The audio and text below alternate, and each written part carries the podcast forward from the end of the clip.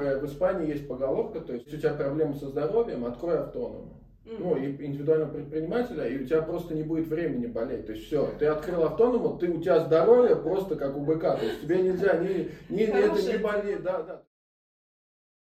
Годовая подоходная декларация физлица. Быть и индивидуальным предпринимателем, и где-то на компанию работать. Вот это активный доход. Пассивный доход это если есть там дивиденды, если продать квартиру, как была куплена там за 100, продана за 120. То есть это вот пассивный доход. Там тоже есть своя шкала. Если это человек, который работает на компанию, если у него доход менее 22 тысяч евро в год брута, он не обязан подавать декларацию. Mm-hmm. То есть он может не подавать. Mm-hmm. Подоходный налог в Испании от 19 прогрессивный до 47 процентов. И потом, то есть, идет перерасчет. То есть, если мы 20 уже заплатили, но если у нас прогрессивная шкала там на 37, например, мы должны, ну там идет она по ступеням, мы должны будем доплатить.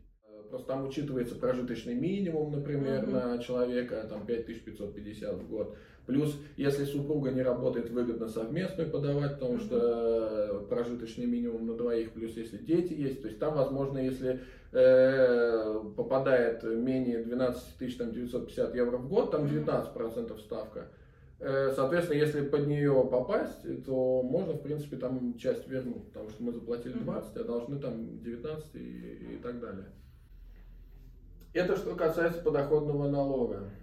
Мне кажется, без хистора вообще нет смысла работать здесь, потому что все это выглядит э, каким-то какой-то дикой задачей, которую решить человеку, который не знаком с так подробно, да, законодательством Испании, просто невозможно, потому что, скорее всего, ты где-то ошибешься, и потом через какое-то время окажется, что ты должен государству, там, да, ты, там, где ты должен был заплатить условно тысячу евро, ты должен будешь там десятку уже. Сейчас очень много, особенно те, кто с Украины приехал, и открыли ИП, у них задача взять ипотеку в будущем. Угу. Задачу, с которой мне ставят, Михаил, мы хотим платить мало налогов, и чтобы нам потом дали ипотеку. И вот это вот не, не, ну, задачу, которую решить невозможно. То есть это вот, а, тут либо мы показываем, что у нас есть доход, чтобы банк нам дал, но мы платим налоги, либо мы не платим налоги, то есть по минимуму все показываем, но не будет ипотеки. То есть, ну, это надо находить золотую середину. И в принципе, чтобы платить меньше налогов, есть два способа. Увеличить затратную часть или показать, что она у нас есть, затратная часть. Либо уменьшить официальный доход. Все. Mm-hmm. Ну, как бы, либо комбинация из этих двух. Ну, тогда получается, что правильно понимаю, что по идее, когда ты с кем-то рассчитываешься условным кэшем, то другому человеку, наоборот, выгодно сделать себе фак, ну, фактуру, да, потому что это его затратная часть, которая уменьшает его налог. А тебе хочется взять с кэшем, потому что ты тогда это не покажешь как доход. Абсолютно. И это получается такая история, где все должны находить какой-то какой-то баланс. Потому что... Да, да, абсолютно. Вот это, это как бы очень часто встречаемый вопрос. Мне, как бы, если заплатили 50 евро, это вот как я объясняю, в принципе, моим клиентам. Я говорю, понимаете, 50 евро, если вам наличкой заплатили, все, это ваши 50 евро. Угу.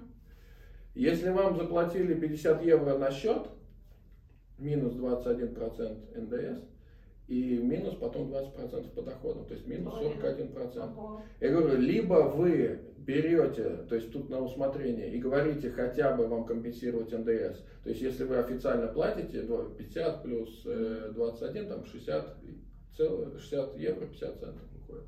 То ли вы ставите цену 60, угу. что не очень красиво выглядит. То есть, ну, хотите наличкой 50, картой 60. Хотя в ну Испании это очень часто встречается, угу. ну как бы это практикуется. Если все платят наличкой, то это вообще идеально, потому что я сам, если я честный, я положу всю наличку и буду платить налоги. Ну, мы, конечно, и остальной процент, то есть от, от честности, я на 50% честен, откровенен, то есть я 50 положил, 50. Я вообще не честный, ну я ничего не положил, сказал, извините, у меня одни затраты, вы мне еще в конце года компенсируете. Как бы. Ну первый год показать э, нулевой доход или минусовой, я клиентам говорю, что это как бы ну, ничего страшного. Угу. Если мы будем два года, три, ну уже тогда, и, то есть первый год такой 7, Раскачка, да, да? да, раскачка, это Мгм. нормально. То есть особенно те, кто снимает помещение, там вкладываются в ремонт, то есть у них идет первый квартал, там может минус э, 5 тысяч там Мгм. только затраты, нету никакого прихода. То есть, соответственно, вот это все им будет компенсировать. Еще такого, такой момент, э, если ты физик, например, да, э, и можно ли как-то платить налоги, если ты э, не хочешь регистрировать ИП, я сейчас объясню, что я имею в виду, ты не хочешь регистрировать ИП, например, ты не работаешь на кого-то, но, например, ты блогер, и ты выпустил какой-то продукт, ты принимаешь оплату на карту э, через там, систему платежей типа Stripe, и должен ли ты платить налоги на эту сумму, которую ты получил, и как это сделать, например? Разовые для физлиц, э, регистрации. И по сути это для вот именно для этих случаев, Мгм. то есть разовые какие-то фактуры. Сейчас либо три, либо пять раз в год это можно делать. Мгм.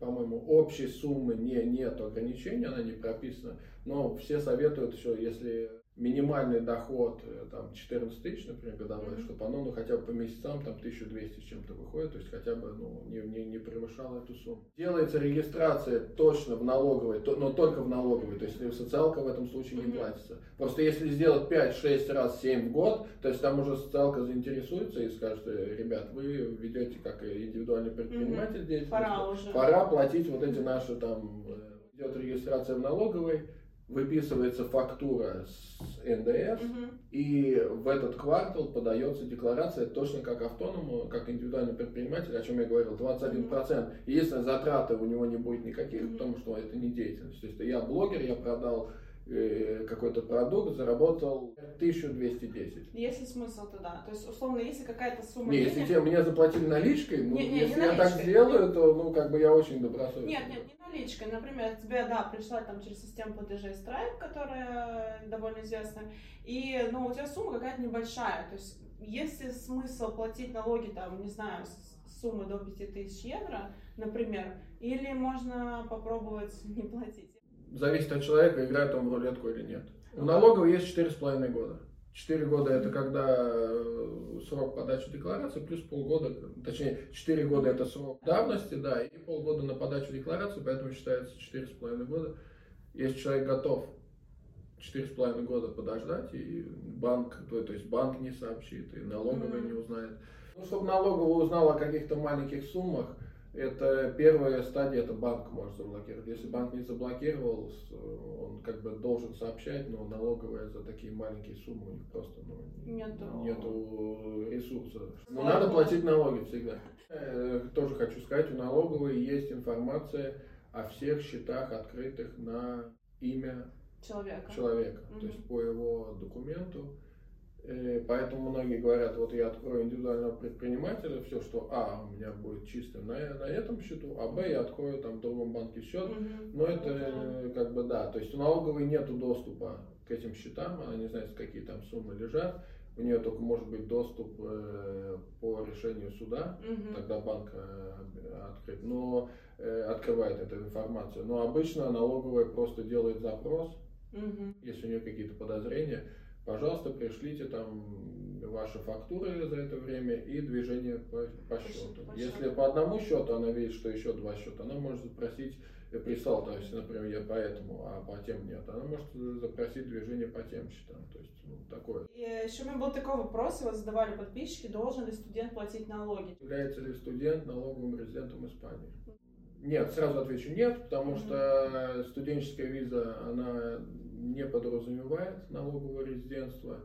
У меня есть клиенты, которые Слушай, учатся. так можно же работать со студенческой визой 4 часа, по-моему. Это уже меняется статус, да, студенческий. То есть, если я как студент, Да, но у меня есть налоговый. официально, разве нет у меня права на работу? как но студент? ее надо менять карточку саму.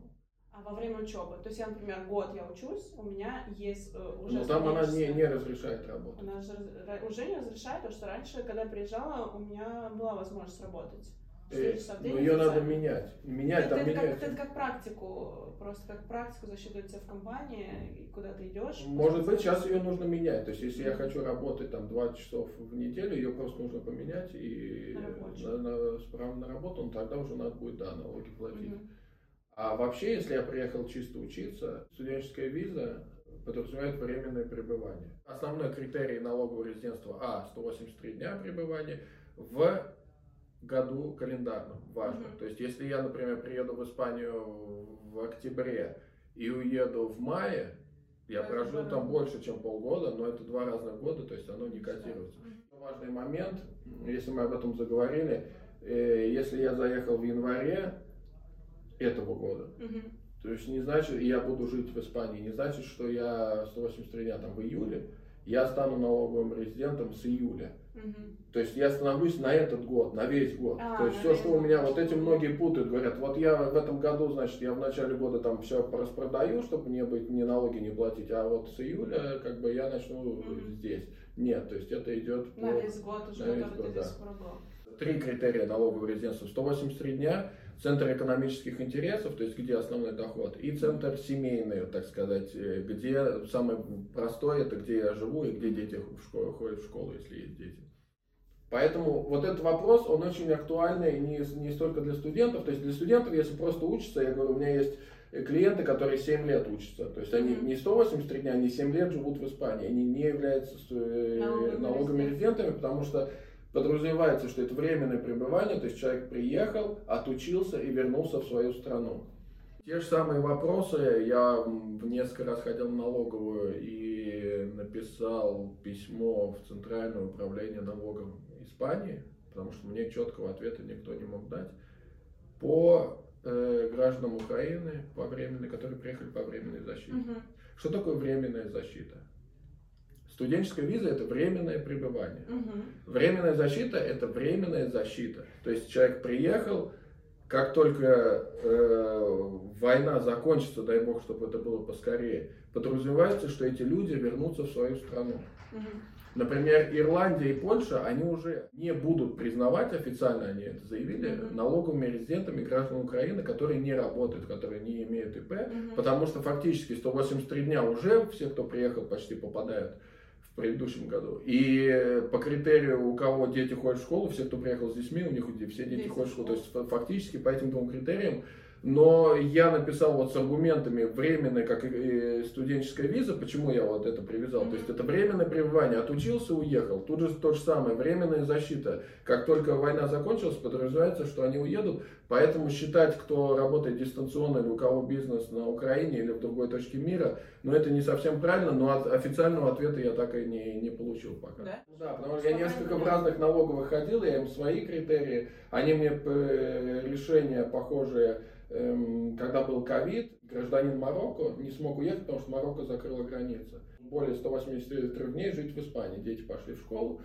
И э, его не признали налоговым резидентом, потому что это были такой форс-мажорная Мгм. ситуация, поэтому он как бы не попал. Здесь они пытаются под форс-мажорную, но здесь, мне кажется, здесь именно вот это важное слово временное, то есть временное э, пребывание, временная защита. Если тебе поступит ответ, Да, ну они, а самое интересное, в налоговые мне как бы и посоветовали написать, и сказали, если ты с решением придешь, то мы уже против них, то есть ты пришел с Мгм. решением э, главного управления налогами, то есть мы говорим, для нас это закон, то есть мы уже свое мнение там, да. уже все равно.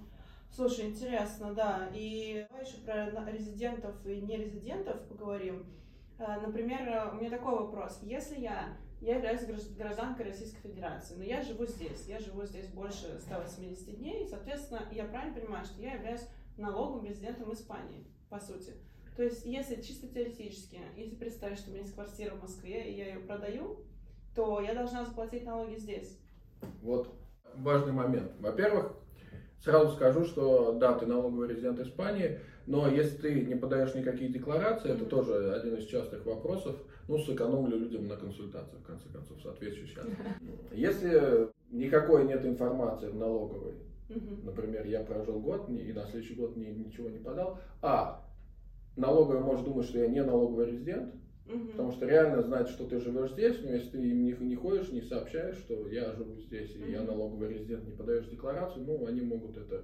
И Б, то, что я говорил уже, у меня доход менее 22 тысяч евро в год, Мгм. не на территории, то есть я не работаю на территории Мгм. Испании.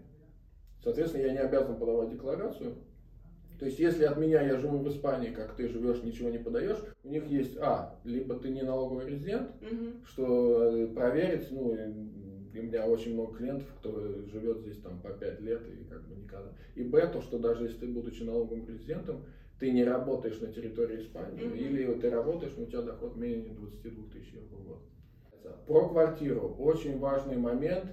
Очень часто бывает, что, например, человек переехал, ну, например, вот у меня было несколько кейсов из Москвы, люди приезжали в Испанию, все им нравилось, жили там в аренду 3-4 года, да, и потом говорили, что все, меня Испания устраивает, мы там все продаем и заводим деньги в Испанию, покупаем здесь недвижимость. Приходят и задают вопрос, а как вот нам продать? Я говорю, а вы подавали какие-то декларации? Нет. И вот тут есть важный момент. Есть э, в Испании, если я становлюсь налоговым резидентом Испании, я должен платить налоги за э, так называемый доход по всему миру, за мировой доход. Mm-hmm. То есть я могу иметь там дивиденды на Кипре, э, пассивный доход там активный там, в России, там э, еще где-то. Соответственно, да, есть соглашение о избежании двойного налогообложения, mm-hmm. то есть там надо изучать, э, с какой страной, э, и каждый тип э, дохода, то есть это дивиденды, активный, пассивный, в какой точке он должен платить налоги или там компенсироваться или и так далее. Но по идее, если я налоговый резидент Испании, я все налоги должен платить в Испании. И есть еще так называемый налог на имущество или на роскошь. Есть одна декларация информативная, которая подается о информации о имуществе за рубежом свыше 50 тысяч евро. И на основании этой декларации есть еще э, налог на роскошь. Он в Каталонии до 500 тысяч не облагается налогом. Угу. И 300 тысяч, если у меня есть недвижимость на территории Испании, в которой я постоянно проживаю, 300 тысяч тоже не облагается. Uh-huh. То есть, если у меня дом или квартира там 290 тысяч, uh-huh. я не, не плачу. Но есть смысл подать эту как бы декларацию, вот, и, вот, которая информативная. Почему? Потому что если я, у меня, например, квартира, ну вот как люди продали, у них там вышла там ну, за 350-400 тысяч. Угу. И фактически завести эти деньги, вот налог на роскошь, там достаточно серьезные штрафы, потому что ну, налог такой подразумевается, что он как бы... Да, да. Угу. И завести, если налоговая это увидит, то могут быть большие проблемы, а им просто надо было подавать декларацию, они бы подали, что у них есть квартира там за 400 тысяч, но они бы ничего с этого не платили. То есть они бы до 500 тысяч, как я сказал, это в Каталонии. Э, там, в других регионах, там, у кого 700, в Мадриде нет этого налога. Uh-huh. Ну, понятно почему, потому что зачем там, если там правительство, зачем там налог на роскошь. Вот. Это вот этот важный момент. Человек переезжает в Испанию и становится налоговым резидентом, то есть смысл задуматься, подать вот э, эти декларации. Туда входит э, недвижимость, счета, доли в компаниях, ну, автомобили, но автомобили так ну, особо не. Если какая-то коллекция, то есть mm-hmm. ну, это тоже может считаться имуществом. Ладно, и по нерезиденту быстро скажу. У нерезидентов э, есть тоже налог на, на роскошь. Mm-hmm. То есть, если я не резидент налоговый и имею недвижимость в Испании свыше 700 тысяч евро, туда попадает только недвижимость, угу. то я должен платить налог тоже, подавать декларацию. И как не резидент, я помимо, вот многие покупают, э, так, ну, дачу, можно сказать, в Испании, да, да приезжают только на лето, на 2-3 месяца. И все равно, да? И они платят э, так называемый ИБИ, это муниципальный налог.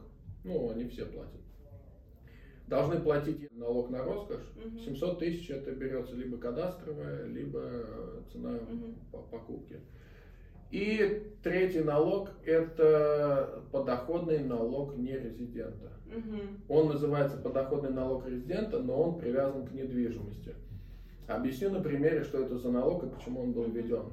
В Испании, не помню точно год, по-моему, 9 или 10 была колоссальная нехватка э, недвижимости для аренды. Взять там побережье, вот на юге, mm-hmm. то есть там вся первая линия, то есть это море, все квартиры зимой пустовали, то есть mm-hmm. там, может, свет в одной квартире горел. Как бы это многие владельцы были ну, иностранцы. И в Испании как бы ввели этот налог, чтобы стимулировать, чтобы компенсировать этот налог, то есть чтобы люди сдавали квартиру. Потому что этот налог, если человек сдает в аренду, то есть у него есть доход на территории Испании. Угу. Он не налоговый резидент, он платит подоходный налог не резидента. Либо 24, либо 19. 19 для граждан Евросоюза, Норвегия, Лихтенштейн и Андорра. Мгм. Все остальные платят 24 процента от, от, от дохода.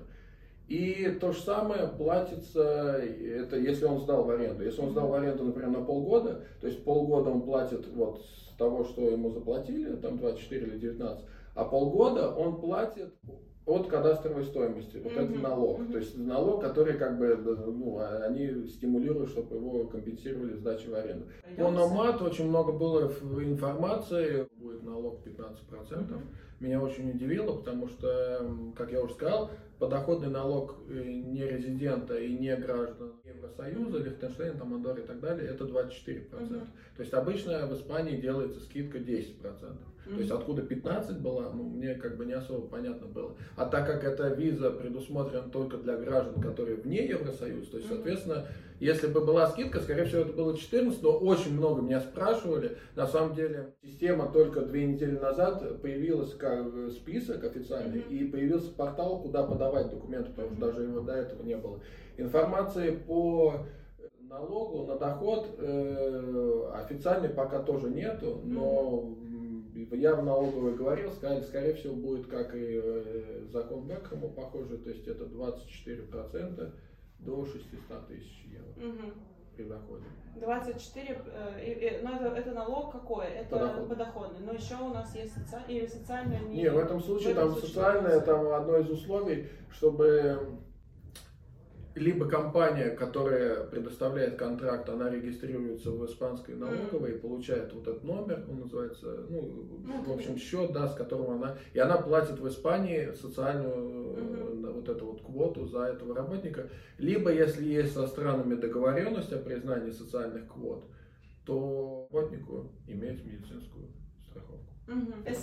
SL. Давай. СЛ – ведение бизнеса в Испании, но он гораздо более защищен э, с точки зрения защитить э, собственное имущество, чем индивидуальный предприниматель. Потому что индивидуальный предприниматель отвечает всем своим имуществом нынешним и будущим, а СЛ, она как бы отвечает вот имуществом э, на компании, то есть то, что есть на компании. Минимальный капитал 3000 евро, максимальный 125. А Для- если больше 125? ну, там уже идет, надо либо акционерное общество А. открывать, минимально 60 Налог тысяч. на роскошь уже.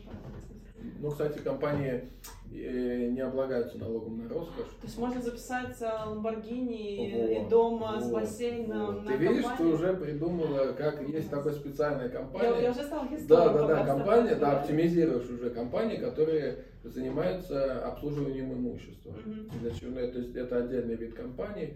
Э, Во-первых, не попадают на налог на роскошь, то есть туда э, многие богатые люди, несколько не объектов недвижимости, вот Ламборгини, как ты говоришь, там яхты и так далее, они не платят налог на роскошь и проще передача в наследство, потому что с Мгм. наследством здесь тоже это отдельная история. То есть по компании, подоходный налог компании 25%. М, Важный момент. Этот бонус 15%, он теряется, если человек был индивидуальный предприниматель, Мгм. вел какой-то вид деятельности и решил, когда там свыше примерно 40 тысяч евро доход, чистый годовой, многие задумываются об открытии компании, потому что с точки зрения налогообложения там надо смотреть, но бывает, что это более выгодно. И налоговая в этом случае говорит, нет, если индивидуальный предприниматель открывает компанию и имеет там более 25% э, долей, то вот этот вот бонус теряется. То есть подразумевается, что он ну, хочет платить меньше налогов. И выгодно открывать, когда я являюсь учредителем. Мгм. Но там тоже есть свои нюансы. Я, если открыл компанию и являюсь учредителем, я плачу социальную за себя квоту, как и индивидуальный Мгм. предприниматель. И важный момент, тогда я вывожу как бы через зарплату э, свой доход. Потому что если открывать компанию и выводить через дивиденды, то есть там, если это не налоговый резидент, 19 или 24 дополнительно, то есть 25 Мгм. на, под налог на прибыль, плюс потом еще, если вывожу дивиденды, еще 19 или 24. Мгм. Либо, если я налоговый резидент Испании, там от 19 до 26 при выводе дивидендов. То есть, поэтому в этом случае, ну, там получается как дв- два раза платятся Мгм. налоги. Если через зарплату, то есть просто я выплачиваю себе зарплату. Мгм. поэтому моя компания, и я вместо индивидуального предпринимателя открываю компанию, являюсь там директором и Мгм. учредителем. Ну вот базового это... Что еще хочу сказать, я оставляю контакты Михаила, они есть в описании к видео, и вы можете обратиться к нему за консультацией, для вас будет специальная цена с промокодом CatFoodLover. Спасибо. Всем спасибо да. за внимание, спасибо тебе, очень спасибо мне тебе. понравилось интервью. Да, классно, спасибо, спасибо большое. Угу. Все. Ну, здорово. Пока.